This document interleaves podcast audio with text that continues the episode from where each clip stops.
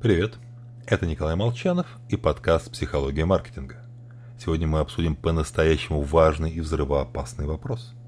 А не взорвется ли мой Samsung у меня в руках? Вот все слышали об опасности взрывающихся телефонов. Хотя достоверной статистики, а я искал, мне найти не удалось. Некоторые эксперты говорят о десятках происшествий ежегодно на территории США, другие оперируют единичными примерами в стиле «а вот в Индии был случай», Зато об угрозе, которую смартфоны представляют мышлению каждого, скромно молчат. Неважно, что мы делаем в телефоне.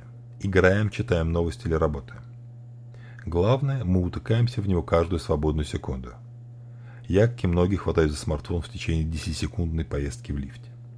Кто-то берет телефон под душ. В результате остаться наедине со своими мыслями превратилось в нетривиальную задачу. Понять нас можно, Оказаться в метро без книги, телефона ужасно скучно. Однако, когда мы пялимся в окно, так тупо пялимся, мысли в нашей голове могут течь, как им заблагорассудится. Вот найти хорошую идею так нелегко. В поисках вдохновения писатели пытались создать себе особые условия. Набоков писал на заднем сиденье автомобиля, Шиллер окружал себя гнилыми яблоками, Франклин сыром, Бальзак кофе. Мы же, напротив, самолично засаливаем почву инсайтов и озарений.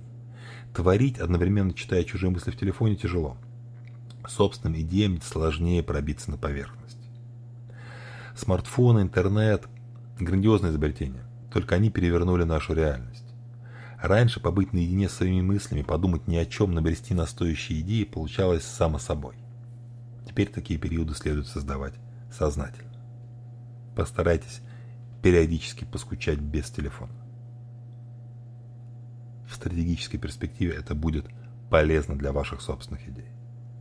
Всего вам хорошего, с вами был Николай Молчанов.